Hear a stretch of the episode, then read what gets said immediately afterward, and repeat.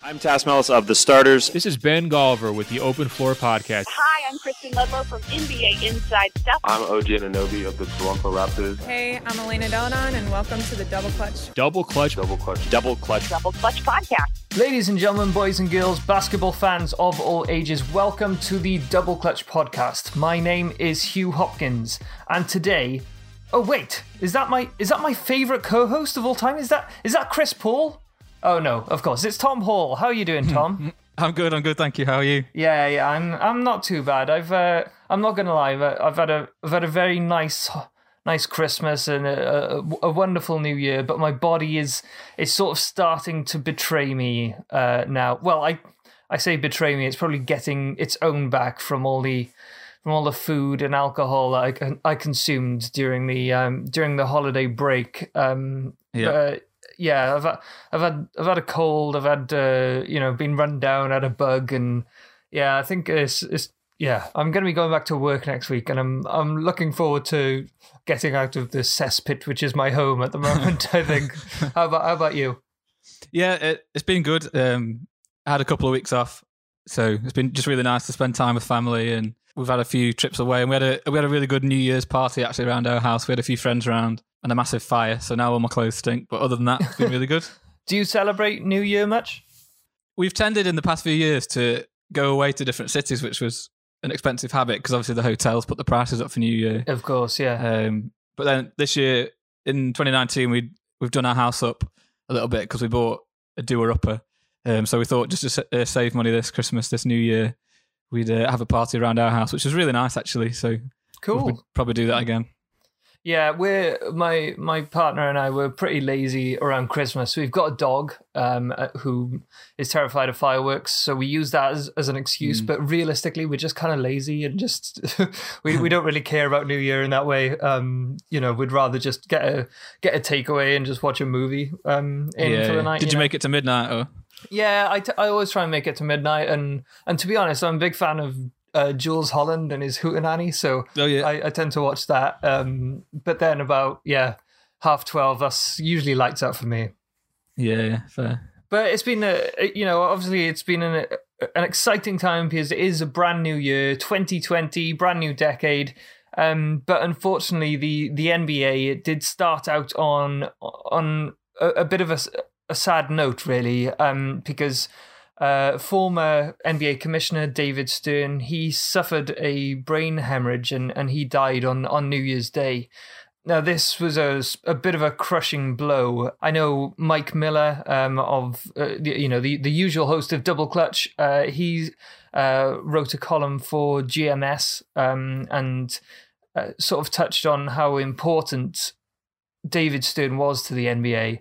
Um, personally, I'm I, I think he's the, the greatest commissioner the NBA has ever had. Now it's still very early into Adam Silver's career, of course, as as commissioner, but um, David Stern's career lasted around thirty years. Um, but he's he's an NBA lifer. He was involved with the legal side of things before he became com- commissioner.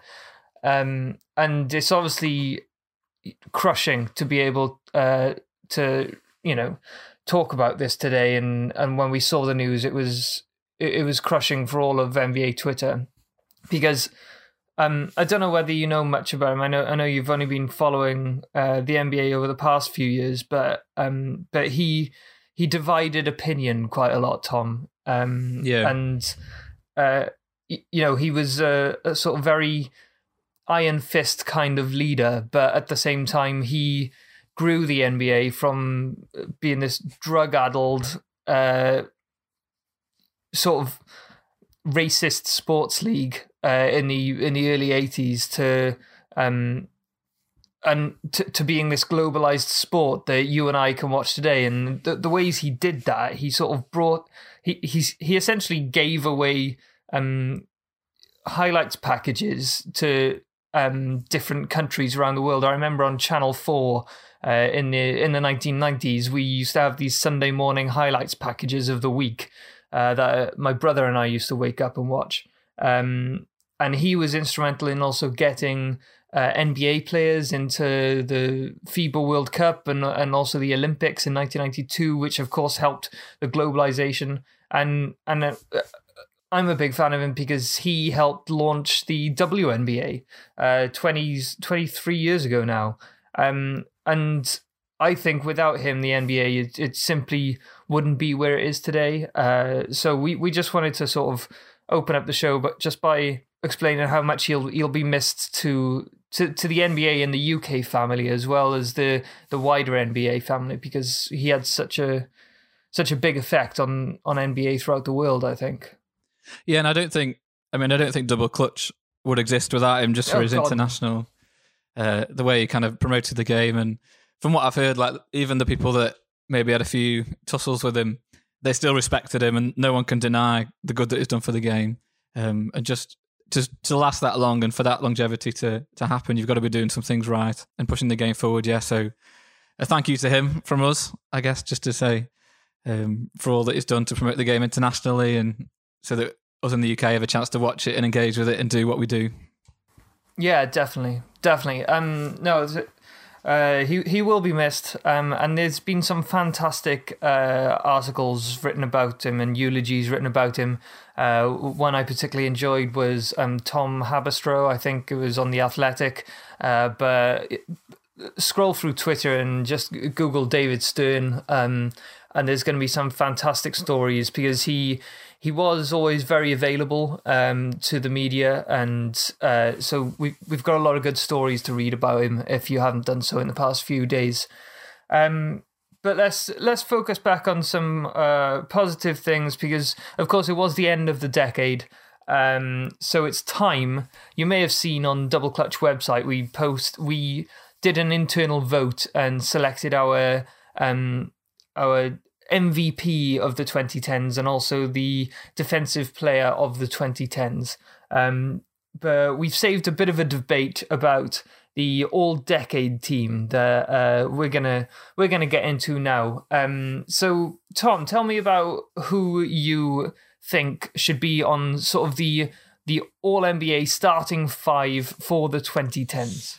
Okay, uh, so what I'm going with, rather than having, I haven't got a traditional center.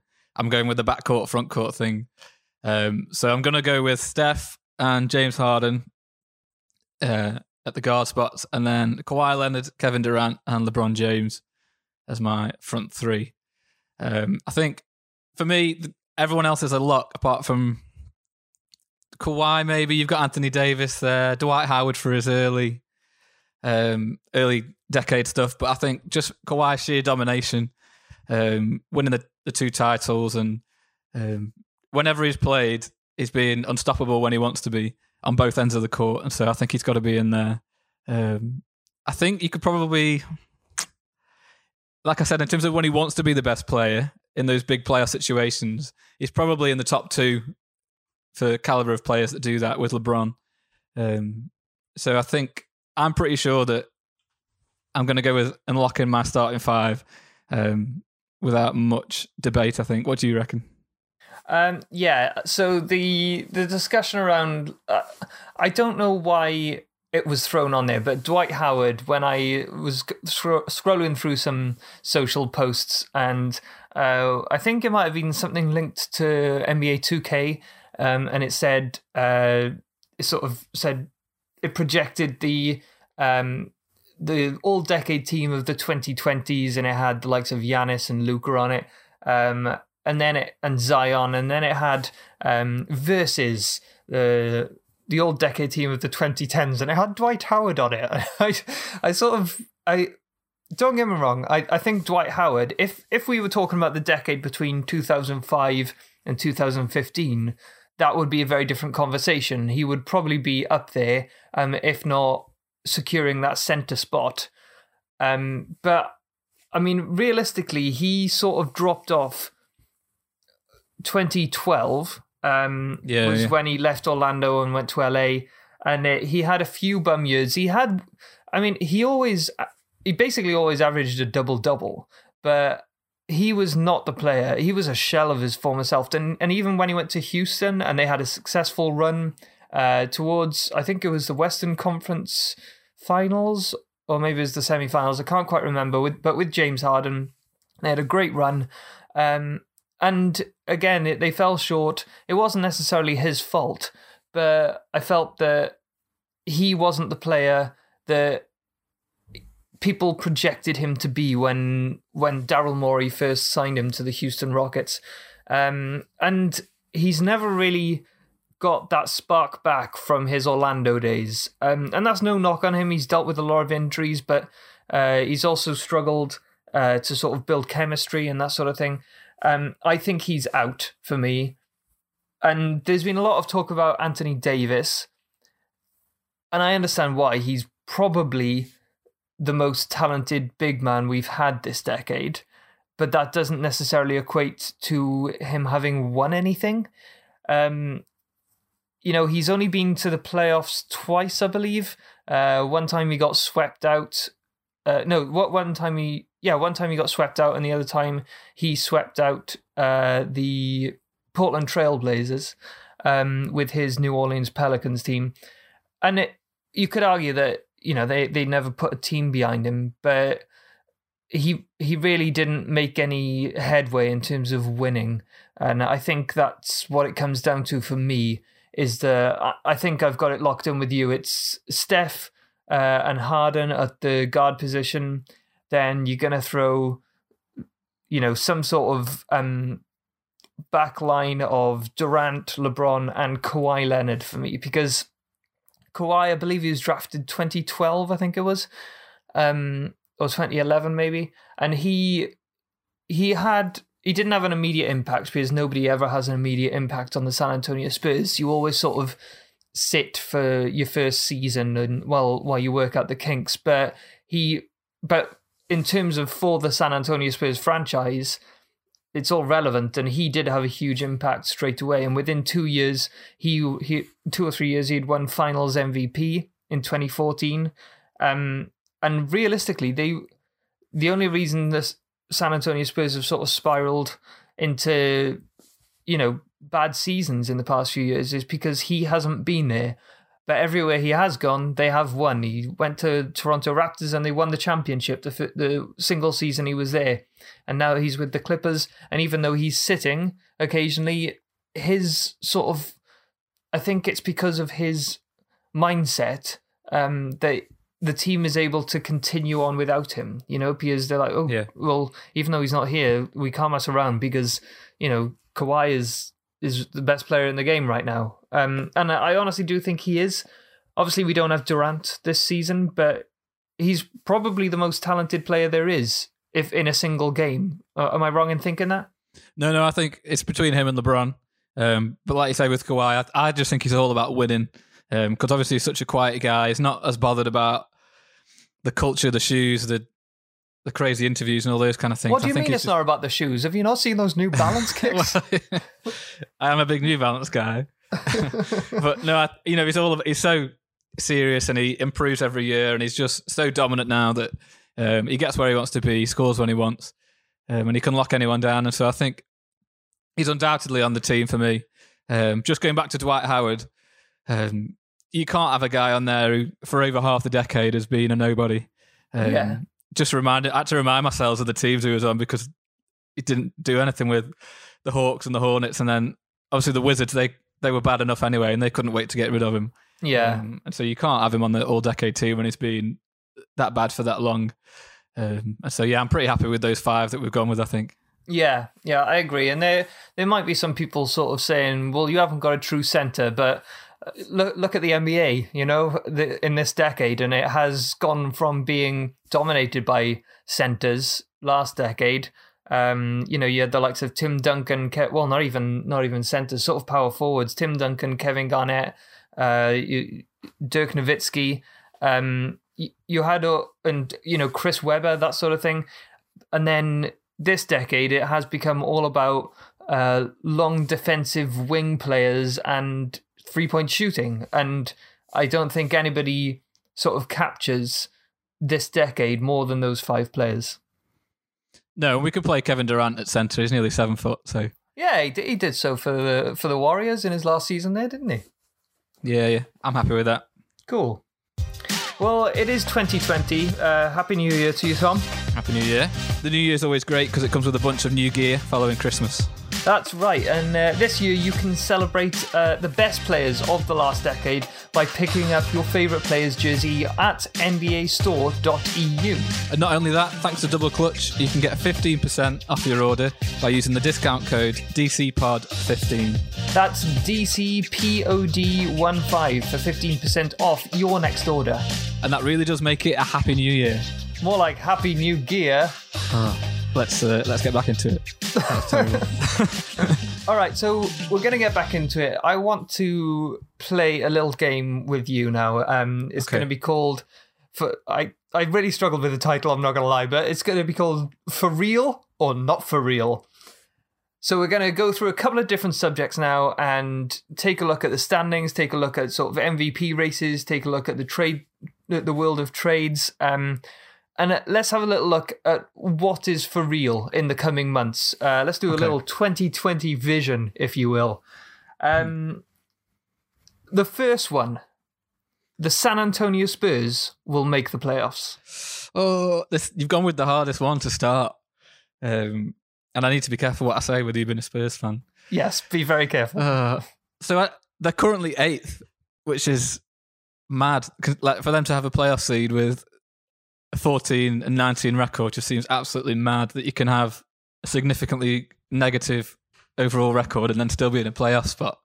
Um, and it's totally it's it's not a thing that's happened in the past 15 years in, no, you in the, usually in the Western a, like a, a like a, halfway, like a 50% record that kind of make it into those last few spots. Yeah, Um, definitely, definitely. It's it has been crazy. The I mean, it, it, if I remember correctly, they started out the year pretty well. They started out like four and zero or something, but then they just went on this massive losing slide. Um, but I think, and a, a lot, a, there were a lot of reasons for that. Uh, mainly DeMar DeRozan. Um, he has not played well this season, but I think he is sort of showing how he can be a positive. Um, let's get get it straight. It's not on the defensive end. The defensive end he sucks. Um, and but but I think he is. They're playing a bit more up tempo. They're taking a few more threes um, coming into this new year and over the Christmas period, and they, it it is producing positive-ish results. Um, something that I will say about DeMar DeRozan is that um, when he gets when he gets a bit of uh, a bit of a runway down the lane, he does this move where he sort of dribbles hard with his right hand and it looks as if he's going to go up and he sort of takes off with his right foot. It looks as if he's going to go up, but then he sort of euro steps and swings through. You remember what like um, Kevin Durant and James Harden were doing a few years ago, Yeah, where yeah. they where they would swipe through um, when a player's hand was there, and and it, they'd get called for like a three point foul. Yeah. Um, and uh, the the whole world hated it. Hmm. Um, and they sort of developed this rule that you can't swing through; you can only swing up. Um, so if someone's got your arm out, you could, and you've got the ball, you can swing up, and if it hits their arm, then it's a three point. Uh, th- then it's a foul. Yeah, But yeah, if you enough. if you swing from right to left, then it's not a foul.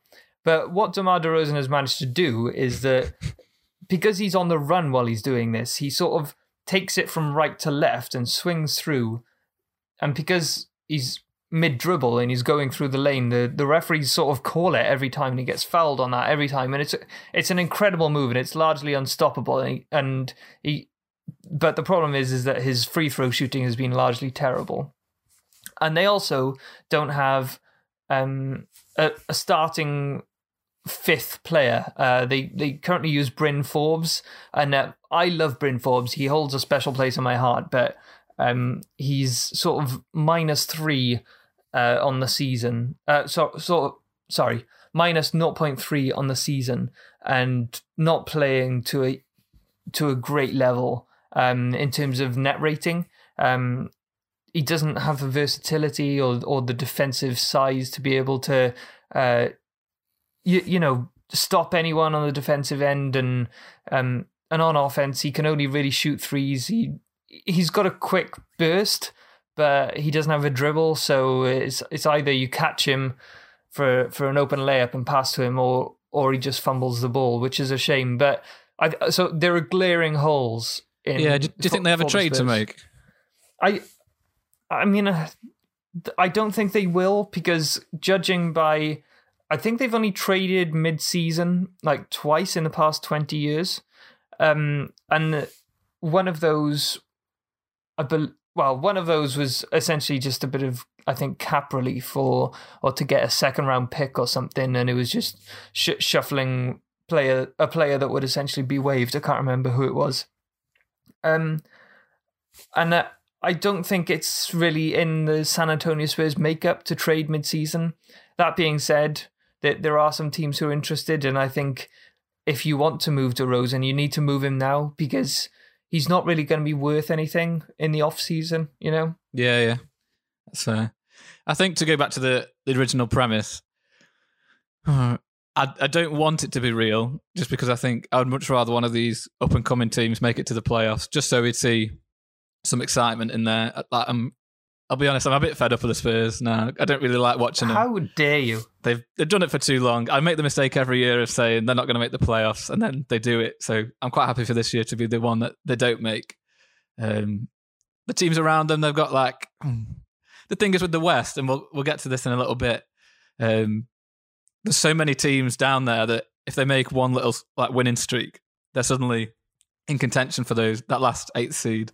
Yeah. Um, and there's probably like the likes of Portland, Sacramento, even Phoenix, which I never thought I'd say. Um, I'd, I'd probably rather see those take those spots because, like I said, the, there's such a negative record there anyway. I don't think when they get to the playoffs, it actually makes much difference because they're probably not getting out of the first round. Um, so let's just see some exciting basketball by a new team for a change. Yeah, yeah, I, I'm I'm with you in the sense that I think it could be anyone. So between the eighth spot and the fourteenth spot, there's only four wins difference. Um, you've got the Spurs at 14 and 19, Trailblazers 15 and 21, Suns 14 21, Timberwolves 13 21, Kings 13 22, Grizzlies 13 22, and, and even the Pelicans 11 and 24. I guess you could say they stand an outside chance if they get Zion back and everything clicks, but I'm not holding out hope for them. So there are, it, well, there's nearly half the half the Western Conference that they're contending with for that final spot because you know the Thunder they're playing reasonably well. Um, I think everybody's been impressed with them. Uh, I I sort of thought they might they might do do some damage this year, despite uh, you know d- despite the fact that they cleaned house last at the end of last season. Um, I think it. I think uh, yeah, I reckon OKC Thunder they've probably they've probably got their spot secured. What do you reckon? Yeah, and people are definitely, or we're definitely sleeping on Chris Paul um, and Shai Gilgeous-Alexander as well coming into the season. Um, I think they did so well from that trade, and people were writing him off just because they lost Westbrook. Um, but like Gallinari as well, there's so many positive players on that team um, where they're in a really nice position because they can either choose to kind of tread water and probably get a playoff spot now, or if they did choose to blow it up, those players have got a lot of value at the moment. Um, so within the, the next month, I think it'll be a, a defining time for them um, to see what they choose to do, and um, I hope they do go for it because I think it's well within their right, and they they can definitely make it because, like you say, they're already in the seventh seed, quite a few wins ahead of the Spurs in eighth. So yeah, go for it. So for the Spurs, that is not for real that they're going to make the playoffs. Yeah. I'm going to say not for real for the Spurs. Fair enough. Um, I'm going to go for real. I, I, I um, being a Spurs fan, funnily enough, I quite like. I would quite like to see them in the playoffs. But next on our for real or not for real, we're going to go. Andre Drummond is going to be traded by the trade deadline. I'm going to you make of say a surprisingly for real. I think um, I was surprised to see this. It came out last night that the rumors were being floated around that he's going to be traded. There's a lot of talk of Atlanta being interested. Um, I just think he's he's very limited in what he can do, Andre Drummond, um, and he's on big money for doing. it. He's a very good rebounder. Um, he's very tough at that centre spot, but for for 27 million this year, and then the reports were he's on 28 million next year, um, but he's going to turn that down, which because it's a player option, and then he'll probably go in for the same or more money over more years with another team. Um, so for someone like Atlanta who are up and coming, they've got a lot of space, yeah, um, but a lot of that's going to be committed to a center who can't shoot, only plays like plays well defensively and rebounds and those kind of things again. So um, there's an abundance of cheaper centers at the minute as well that can probably do what he does, uh, or ninety percent of what he does for ten million or less, like the Baynes and the Brook Lopez's and stuff. So um, I think it's more of a win for Detroit moving off him. I wouldn't want to be a team that commits too much money to him in the next few years. Yeah, I'm with you. I I don't know what would be the ideal landing place for Andre Drummond because he's he's not he's got the contract that you build around in terms of the the stature. You know, he's he's on a, a maximum contract. I'm, I'm pretty sure it's a max contract. Um, twenty eight. Well, it's just shy of thirty million Yeah. player option for the twenty twenty one season, and he does plan to to become a free agent.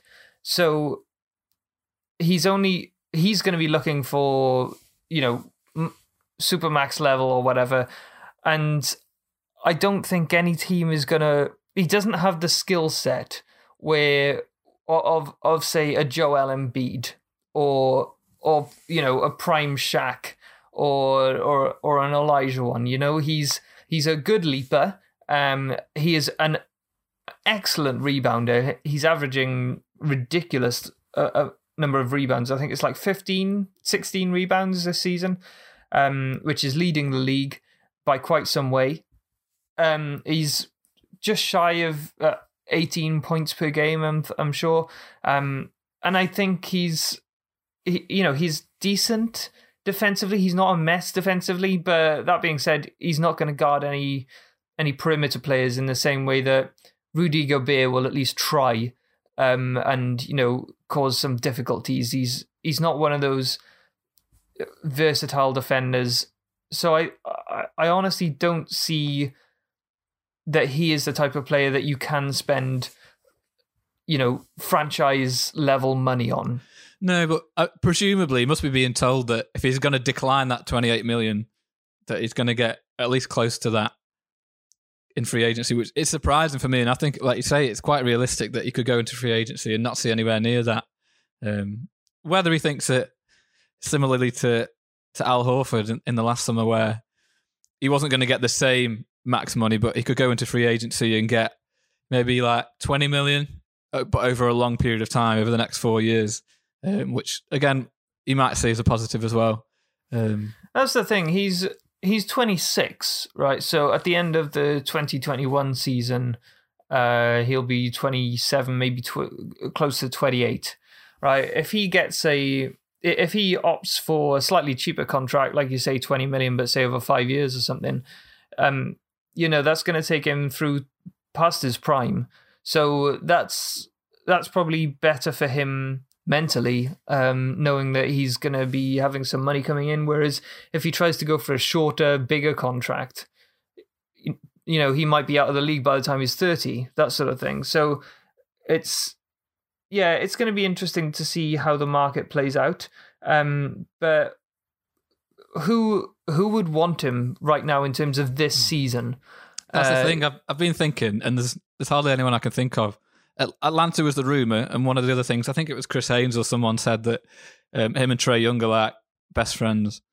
Um, but apart from that, I can't think of anyone. And there's been a lot of there's been. To be fair, I was going to say there's been talk of the Celtics. All I've seen on Twitter is people saying the Celtics rumors are rubbish. I've not actually seen anyone put a Celtics rumor out there, um, and I'm hoping that's true because we've not actually been doing too bad at the at the centre spot, and what we'd have to give up for low, uh, for Drummond rather um, at the centre spot would just be ridiculous salary wise. It'd have to be someone like Hayward, um, and it's just not. Drummond wouldn't help us at all at that spot. Yes, maybe against Embiid, he'd defend him slightly better, but for what he'd have to give up, we'd lose so much more. Um, so yeah, looking around the league, I'm not sure who it would make sense for, but if anyone bites as Detroit, I think you've got to say yes and just get rid. Yeah, I don't see Boston doing it. I like I like what Theis offers you. Um, I think also you don't. You Boston doesn't need a. You, you know your your your talent, your the your roster construction is built around someone not needing the ball. Whereas I think um, Andre Drummond is sort of in that. Well, well, get, throwing back to the conversation we had earlier, throwing uh, he's a bit in that Dwight Howard mold about five or six years ago, where he was sort of desperate for for you know a, a certain number of post touches per game, um, and he wanted the ball to revolve around him a little bit more. But I just don't see that. If if if you threw Drummond on the Celtics, I think that'd be that'd be the end of the Celtics, quite frankly. Yeah. For you know, certainly their title hopes. I can see the Hawks, but personally, I prefer I prefer the John Collins uh, sort of combination. I think that's going to be better long term. Um, both young players, but uh, you know, th- I, I reckon Drummond and and Collins would probably crowd up the paint a little bit too much uh, if they were on the same team. So I think you'd have to move one of them. Um, and apparently, there's rumors that he's good friends with Kyle Lowry as well, but I don't necessarily see. Uh, I mean, Toronto could sort of make a couple of moves, but I don't think that would be the type of move that they would make. Um, I think they would basically look to shed everything, shed all their contracts if they if they did make a move. But they've been playing well this season, so I see no reason why they would need to uh, make any trades to to appease Kyle Lowry anytime soon. No, and I think the most interesting thing for me with this will be seeing what Detroit get back. Um, just as a, it's so hard to judge what Drummond's value is um, on the trade market. Will he, will they get positives back in terms of like picks or young players, or will they just be happy to get rid of that huge salary and get some space going into the into the summer? Um, I'm not sure, so it'll be really interesting to see that. Okay, so what do you reckon? Is this for real or not for real? I'm going to say for real, just because I'm super pro trade. So fingers crossed. yeah. cool. Okay, let's move on then. One that you've suggested here. The Pelican season is not done. Is that for real or is it not for real? I'm going to go for real. I'm going to. They started. Talk, talk me through your workings. Okay. So coming into the season, and we mentioned this on the last pod as well. Um, I did the season preview for the Pelicans um, and was super high on them. Thought they were going to do really well straight away. Yeah, they had a lot of new rookies coming in, and they had a lot of new vets, and the whole team was pretty fresh. Um, but I thought they were going to do really well, and then they did terribly for the first part of the season. Um, and they, they still are. They went on a, on a mini winning streak recently with some good wins, um, but they're still 11 and 24, which is terrible. Um, and they're 14th in the West. Um, but like we said earlier, somehow they're still only four games back on the Spurs in the eighth seed. So I think if they do some more mini winning streaks in the new year, um, if they bring back Zion and he contributes for them early on and they actually he delivers some wins for them as well, I think it's more than realistic to say that come the end of the season they're fighting for that eighth seed, maybe even better. Um, it's very Zion dependent, and we debated last time whether they should bring him back, just because, um, you know, the the risk of injury. What benefit will they actually get by bringing him back? But now that they've had that winning streak, I think it makes it realistic that there's actually some point to bringing Zion back, um, not just for interest around the league, but as, for actually making a realistic playoff push. I personally, I'm all for bringing Zion back. Not because I think he needs to make a run a rookie of the year or he needs to, you know, I, I'm, or, or the fact that they're even going to be competitive this year. I, I think it'd be better for him to come into this season um, and sort of have a nobody nobody expects anything now. You know, he can come in and get his feet wet, figure out what the NBA is like, and then next season he, he's he can basically storm it, knowing what he needs to do each day. I need to pack this bag. I need to get on this plane. I need to travel to this arena. I need to eat this type of food, and he's gonna already have all of that in his mind, and he, he'll be able to switch back into that straight after the summer. But if he c- sits out the rest of the season, you know, he's just to get fatter. He's just to go into into the summer, you, you know, not really taking all of this very seriously because why should he take it seriously? He hasn't done anything yet. But uh, and then and then he would come back. He would probably be out of shape in the in the next season, and would sort of be working his way back into it. And I think it'd be another lost season for them. I'm not expecting them to you know be winning a championship next year or anything, but I reckon they can make the playoffs next year. Um, you know, another year of development for the players on that team, and also they need to figure out if he can play uh, alongside Brandon In- Ingram because Ingram is having an incredible year so far, and really he looks like the the man on that team. So uh, I reckon if they're going to do it, anything, they need to bring him in this season. Maybe trade Jrue Holiday in the off season, uh, or work something out with him where he can, uh, you know, you can get some return for him because I don't think he's going to be needed long term. Uh, and you could probably get some better assets or some healthier assets or some assets that just work with that team because we don't really know what is going to work around Zion and Brandon Ingram yet. So yeah, I'm I'm all for bringing him on this year. That being said, the Pelican season, I'm afraid it is done. There's I don't Ooh. think they're making the playoffs this year. They they'll do well to be within within shouting distance um, but I, I just don't think they have the. I just don't think they have the horses. You know they and they're not going to because once Zion comes back, if he does come back, that's going to create a whole new system on the team. At the moment, they've built up a bit of momentum. They've they've had a mini winning streak, like you said, and they're doing well because they know now what what their system is. They know they know Ingram is going to be uh, the the leading scorer. They they know that they're going to go to a holiday for some clutch buckets. They they they know who's they know the rotations on defense. But if if Zion comes back, they're not going to know any of that because he's going to throw a spanner in. He's a big old spanner to throw into those works, and I think um I I think that's going to to make them pretty shaky in the second half of this season if he comes back that being said, I think it's absolutely the right thing to do. Um, you know, looking at the long term potential of this team and of Zion. Yeah, and I, I, just think, regardless of what happens, they're just one of the most intriguing teams in the league. Um, in terms yeah, of yeah. the young pieces they've got, the the good veterans they've got. Do they commit to Brandon Ingram in the summer? Do if they are going to accept that they're not making the playoffs this year? Do they choose to get rid of like the JJ Redicks and the Derrick Favors and those kind of people um, choose to full on tank, or it, it completely depends on what Zion can do. Um, and if it's Zion that we've seen in college, and if it's Zion that we saw in preseason, then it's realistic, I think, to to say that he can lift this team quite considerably when they figure it out around him. And so maybe they'll think, let's keep these good players, let's keep the veterans, so that when he's back, and if they choose to sign Ingram or they get rid of whatever, um, they can have a clear vision of what the future is and they can choose to lock in and actually make a positive push um, and not be like some of these other young teams are like Atlanta this season, things where they've got good young players, but they're not actually good enough to translate into wins. I think the Pelicans are hoping Zion can actually do that. Yeah. Okay, so are you for real or not for real on this season being done?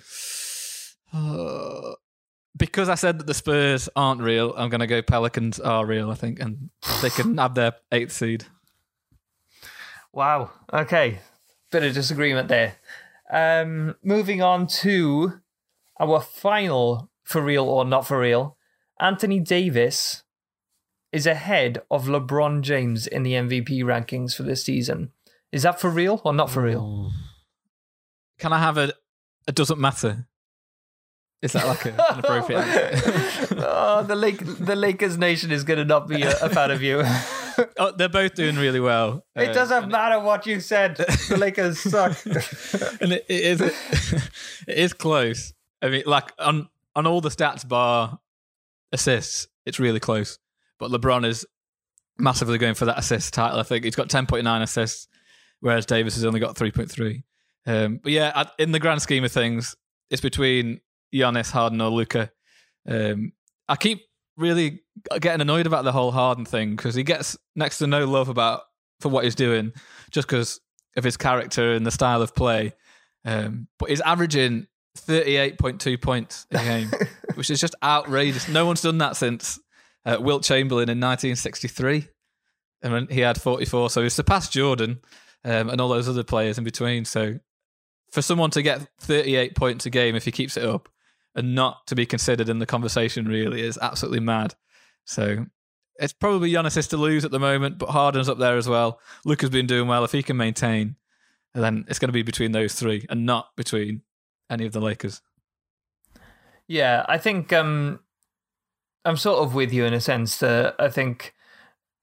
So I, I do the sort of bi-weekly um, MV top five MVP rankings, and uh, this sort of this discussion is probably going to feed into into that uh, a little bit next week. Um, I'm I'm with you in the sense that I think it ultimately doesn't matter because I don't think LeBron James or Anthony Davis are going to win it this season. Um, partly because for similar reasons, the Durant and um, and Steph Curry didn't win it in the same when they were on the same team because simply they cancel each other out too much. Yeah. Um, but I think it was um, I can't remember what the exact stat line was last night, but uh, I think it was something like it, Davis said something like 46 points, and LeBron then went on social media and was like saying something about how, oh yeah, we we paid too much for him, eh? And it's like, no, everybody realized how good he was. Uh, you, I think there there was a lot of um a lot of that chat. You know, in in the in the off season when they when they did get Anthony Davis that yeah. the Lakers have paid too much for him and and yes I I still think they probably did a little bit because because you, the Lakers have no future you know they they are a win now team and last year LeBron James it showed that LeBron James you know he's not going to be around forever and without him that team nosedived. I know that I know Anthony Davis is a bit of a better player, but by himself, with a probably a better supporting cast outside of LeBron, it, Anthony Davis did very little on the New Orleans Pelicans. So I think it's a bit rich to be saying that you that really the you know that Anthony Davis was alone was worth more than the package the Pelicans got for him because I don't think that's fair because I think long term yeah it might be fine for Le- for the rest of LeBron's career but long term I think it, that trade might come to bite the Lakers in the ass a little bit further down the line but I do I, and also I don't think it's necessarily for real that LeBron James is behind Anthony Davis on that MVP list. I um I know he's on he he is in terms of the uh well there's there's been a couple of um rankings recently. I think I think it might have been the basketball reference one, um the MVP tracker that he was, but he Anthony Davis hasn't surpassed LeBron James yet on on my own list because I simply don't I simply don't think Anthony Davis would be the player he is without LeBron James setting him up for most of that or or getting the team into a position where they can uh, support Davis like that, you know? Yeah, and I think I was thinking about this and if it was if we had to choose between Davis and LeBron, how we would decide. And I was thinking if you if Lakers fans had to choose one of them to be injured, and who would they rather have healthy? I think they'd probably keep LeBron healthy, um, especially going into the playoffs. Um, and it, it is close, but like you say, I think LeBron without Davis is still LeBron. Davis without LeBron still incredible, but I'm not sure he's quite the caliber um, of player that LeBron would be. So, I don't, what do you think on that one? For me, it's not for real. I I don't think Anthony Davis is going to finish the year ahead of LeBron in MVP ranking. Okay, yeah, I'm happy with that. I think I'd just take LeBron. Uh, but yeah, yeah, it doesn't matter. All right. Um, let's move on a little bit because we've uh, had the first returns of the All Star voting. Um, they uh, they opened on Christmas Day, and uh, each week they they're sort of updated. Um, I think it's usually announced on TNT uh, with um, EJ and and uh, Charles Barkley and Kenny and Shaq. Uh, and this year it's been. I mean, there's always surprises, especially thrown into this first wave. Um, but then I think the market sort of corrects itself sometimes. Um, but this year, the person leading with the most votes is Luka Doncic. Um, and the first thing I wanted to sort of uh, touch on is is is this the new NBA? Because last year I think it was Giannis, and I think Giannis is second in in uh, All Star voting this season as well. And I I remember back in uh, well at, at the start of the decade, perhaps even the decade before, um, where where Kobe ended up not being the leading vote getter that season, and it was it was LeBron, and uh, I I thought, wow, that's that's a real change in the guard. But then you know people put it down to the Lakers not having the best season or Kobe being injured or whatever.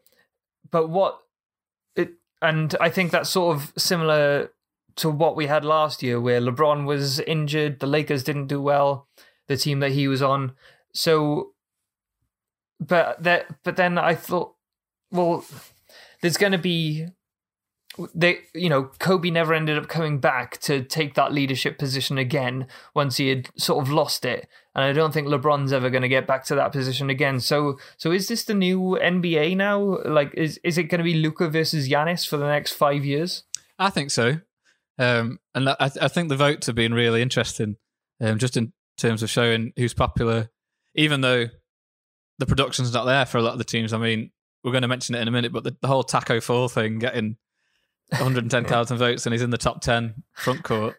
It's it's outrageous. I blame, I blame Boston fans. I blame you lot. well, I, you know, it's it's mad. And in terms of um, votes per minutes played, if there's any statisticians that listen to this, I want to see that like an all-time leaderboard for like production versus actual uh, votes for the All Star game because Tacko must be far and away the best player for that.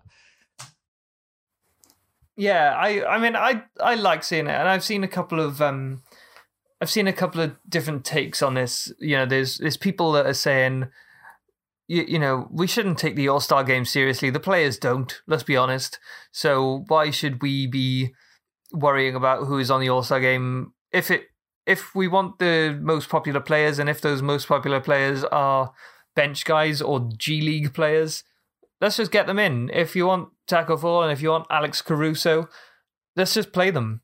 But then I've also seen other people saying, well, actually, this is, you know, this matters because people consider this for the Hall of Fame. And, you, you know, if you've made a certain number of All Star teams, that's often mentioned when you get inducted into the Hall of Fame. So actually, it should be taken seriously. Where, where do you land on that? Yeah, I think I really enjoy seeing all the votes, and it's a good gauge of popularity of different players, and it's it's nice to see that Tacko's adored not just in Boston but everywhere. Um, but yeah, like you say, like these things come into people's contract discussions that um, if they make an All Star appearance and they get X amount of money, um, and like you say, with the Hall of Fame and all those things. So at the end of the day, it has got to be the best players. Um, I wonder whether there's anything else we could do at All Star Weekend where these guys take part based on the votes, just like on more of a popularity front, so that we could see. I mean, it'd be outrageous to have someone like Tacko do the dunk contest. Just, I, mean, I don't think it's going to happen, and he's not going to be the most. He's hardly athletic, but just his sheer height, it give us some change from what we've seen previously. It would be good if if we had horse. I don't think anybody else could do a standing dunk. No, true. You know, him against Boban would be good, one on one. Yeah. um, yeah, I mean, I think the NBA are going to recognize this and they're going to bring out people like Tacko Fall. They're going they're going to bring out Alex Caruso, even if it's just for like you know a skills workshop or something along those lines. Because the, of course, it's not just the All Star game, is it? It's, it's the All Star week where you have festivities going on, and I, I'm pretty sure those guys are going to make a you, you know they're going to turn up somewhere. But in my in my mind, it doesn't really matter. Even though, yeah, we talk about Hall of Fame, we talk about contracts. I I think it. I think ultimately it, it doesn't matter. I think I fall on that side more because you're not. Let's be honest. Tacko Fall and Alex Caruso, they're not. They're not gaining any spots in the Hall of Fame, right? And if you are a player who is on the on the on the border of being considered for the Hall of Fame or not, and you lose your spot to to Tacko Fall or Alex Caruso, then quite frankly, I don't think you deserve to be in the Hall of Fame because they they're not players worthy of being there, and you should be able to you know do something about your popularity within the realms of the game that means that you should you should get there. So if if you lose a spot at the end of the bench for a couple of fan favorites, I've got no issue with it. Um, and uh, you know, I was I was well on the bandwagon for uh, for Zaza Pachulia a few years ago. He uh, he essentially had the the whole nation of Georgia voting for him to be in the All Star game. Now, uh, the, he didn't end up making it. He just missed out on that on on the first five, and then it goes on to be a coach's selection. Uh, you, know, they, they the coaches pick the reserves. So uh, he was he unfortunately didn't make it into that starting five, and he was never going to do it. But then the following season, the NBA switched up the voting percentage, so the fan votes for 50% of it, but then the other 25% they made up 25% media and 25% players.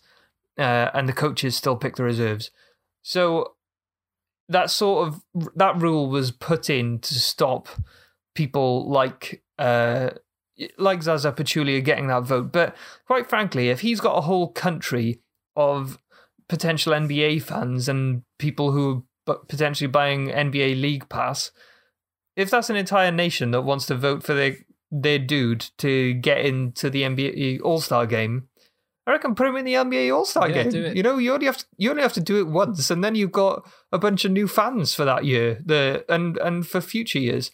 But yeah, I I appreciate that people take these things seriously, but I think if the players have stopped giving a crap about the All Star game, then I don't think I don't know why sh- why we should. Yeah, and maybe what could be good is to kind of find a halfway point of you have like the serious 12 players or something, and then you could have the players might not appreciate it, but you could have like the novelty spot of your Yeah, Caruso or your Tacko. And the thing is Well, with Tacko, le- just on a bit of a on a bit of a tangent, go on. it's he deals with it with it really well. I just think it's a bit, and people have said it before, where it feels a little bit greatest showman if you've seen that, where Yeah, people appreciate him yeah. because he's insanely tall and they actually like the guy's not an incredible basketball player and he seems like a really nice guy um, but people only appreciate him because he's this freak of nature almost um, so well, kind of, it's the same. Yeah, it's the same with Boban. Like, I, it always frustrates me that Shaq always calls him Urang, um, because of the whole lurch thing. Um, and actually, I, I think that's really insulting. You know, in the sense that, you know, he's just a tall dude who is actually pretty good at basketball, and to reduce him to just a, a bit of an a loosely insulting nickname, I think, is kind of, you know, it belittles and yeah yeah, pat- patronizes him to be honest. And yeah, I think Tacko Fall he he actually could have an NBA career. You know, he's he's sort of on that bubble at the moment, the same as a lot of other G League players. And yeah, you know, he, he's a he's a great guy, and he deals with uh, he has a great personality, and he deals with a lot of the um the silliness around him very well. So hats off to him. But I think it is a bit yeah, I, I know what you mean. It's a bit like, uh, you know, look at the funny guy, yeah, yeah. and it's and it's just not very warranted. I'm I'm with you. although having said that you know i'm the first person to say to someone who's on the fringes of being a basketball fan oh, have you seen this guy we've got he's 7-7 let me show you a video you can dunk without jumping that kind of thing so i'm probably just as bad as other people for that yeah, I mean, it's you know, it's it's a complex situation, isn't it? Because you, what what is going to get people excited about the sport, and is it is it these novelty players? Um, you know, it's it's the same when you have a guy like Isaiah Thomas, um, yeah or or Muggsy Bogues. You know, you've also got these. It's you've also got these people on both ends of the spectrum where you're either too little and you shouldn't be playing, or you're too big and you probably shouldn't be playing.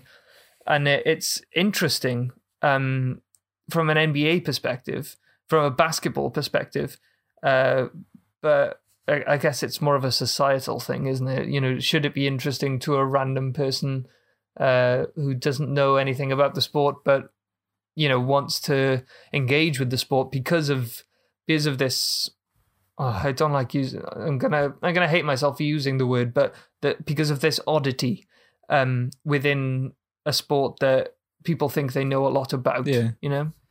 Yeah, it's an Yeah, it's interesting one. I don't know. It's probably a debate that's going to become more popular in like in a few years' time with if Tacko carries on the, the way that he is. Um, yeah, or if we see similar players like that, I think it's going to be really interesting.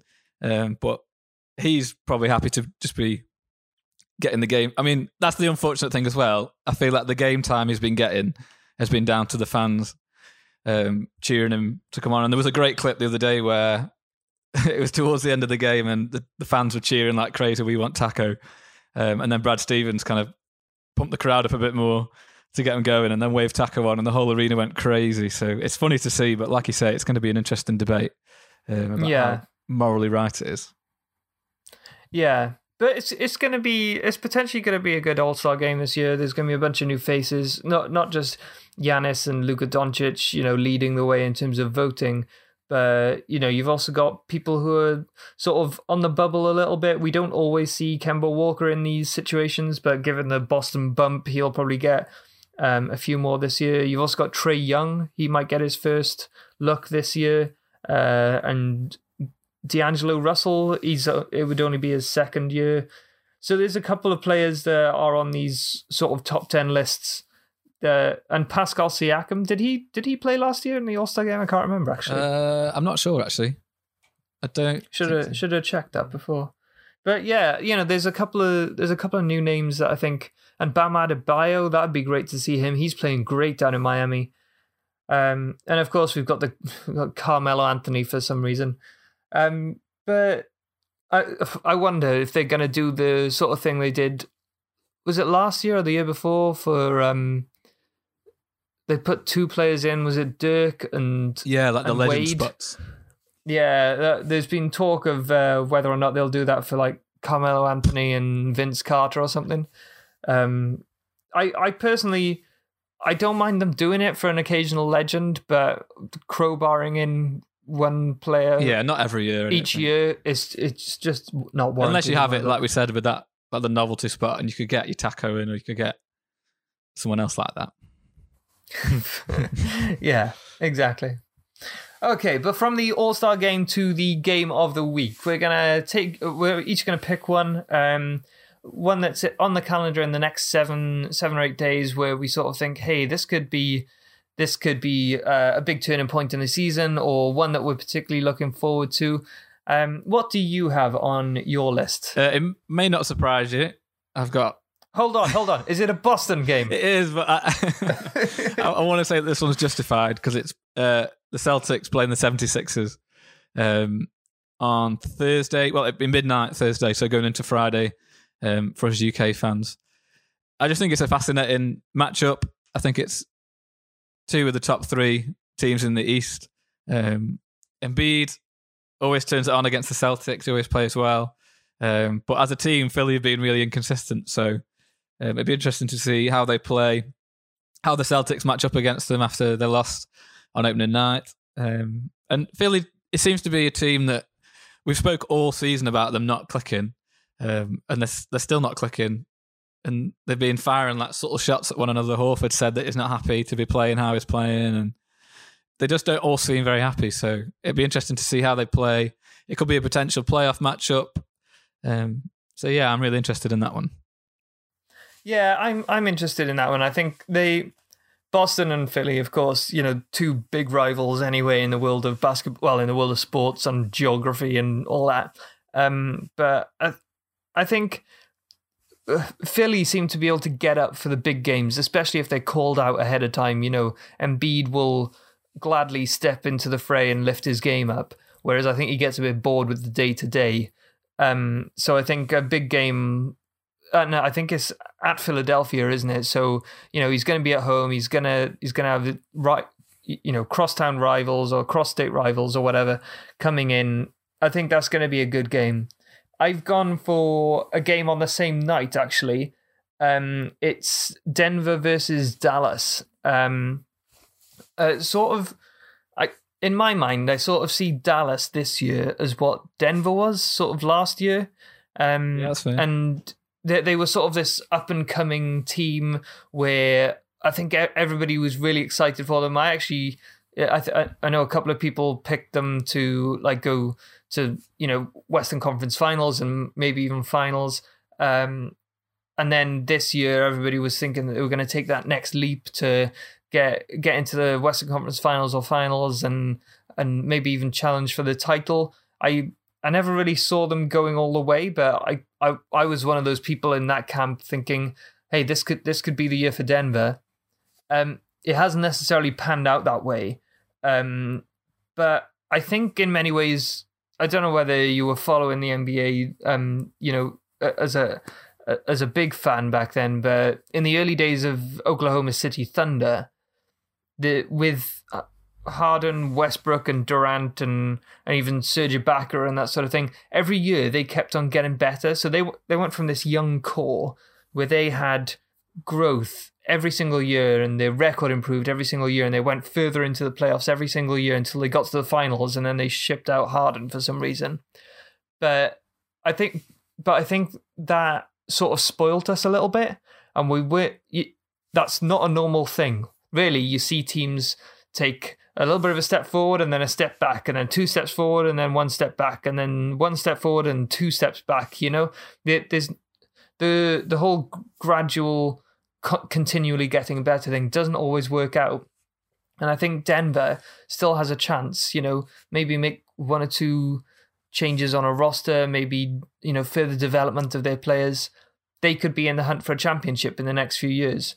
And dallas is the same in some respects, but I think they they their questions are slightly bigger in the sense that they don't necessarily. I still don't think they have their core. They're still working out what their core is. They just know that Luka Doncic is a huge part of that, and Luka Doncic is always fun, especially on on these big national nationally televised games. And that one is also on on Sky Sports as well. So if you're lucky enough to to um to have Sky Sports package, uh, then check on check in on that on on Thursday night. Well, sort of twelve thirty. Yeah, sort of half past midnight, essentially. Um, that should be a good game. They they they both seem like good games and good to look forward to. Uh, but I think that's that's going to round us out for for this week. Yeah. Uh, unless unless you had anything else that you wanted to plug, you got anything coming up you're working on? Um, a few things in the pipeline. I'm just uh, just glad that the pod managed to last longer than Isaiah Thomas did last night, which was uh, I don't know if you saw yeah. that on on Twitter this morning. It was all the he supposedly pushed one of the referees 88 seconds. Well, I'm not gonna. I'm not gonna lie. When you, when you started pushing me on how the San Antonio Spurs weren't going to make the playoffs, I almost ended the pod right the then. plug. So yeah, yeah. no, I'm I'm I'm with you. I, I I feel bad for him, but I think he did sort of, you know, it was very much a push in my eyes. Yeah, I'm not sure. Video back. 88, 88 seconds in the game seems a bit harsh, but I don't know. you can do no wrong in my Well, eyes. of course, yeah, of course.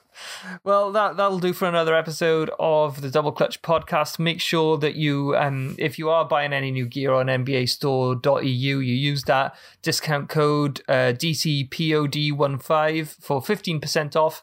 Um, and guys, make sure you're following us on all the social media channels. Um, yeah, we're on uh, Twitter, Instagram, uh, Facebook. Uh, Double Clutch. Uh, it's usually at Double Clutch UK. Um, and make sure you're following Tom on all of his social media accounts. I believe it's at Tom Hall seven eight nine. Am I correct in saying that? And I am at Coach underscore Huw. Uh, and make sure you check out the website next week when we'll have an updated top five MVP race. And I know we've got something in the pipeline coming from Dr. Justin Quinn, so we'll all look forward to that. But thank you for your time today, Tom. It was a pleasure chatting with you again. yeah, it's mate. good fun. Have a good week. And we'll catch up later. Peace.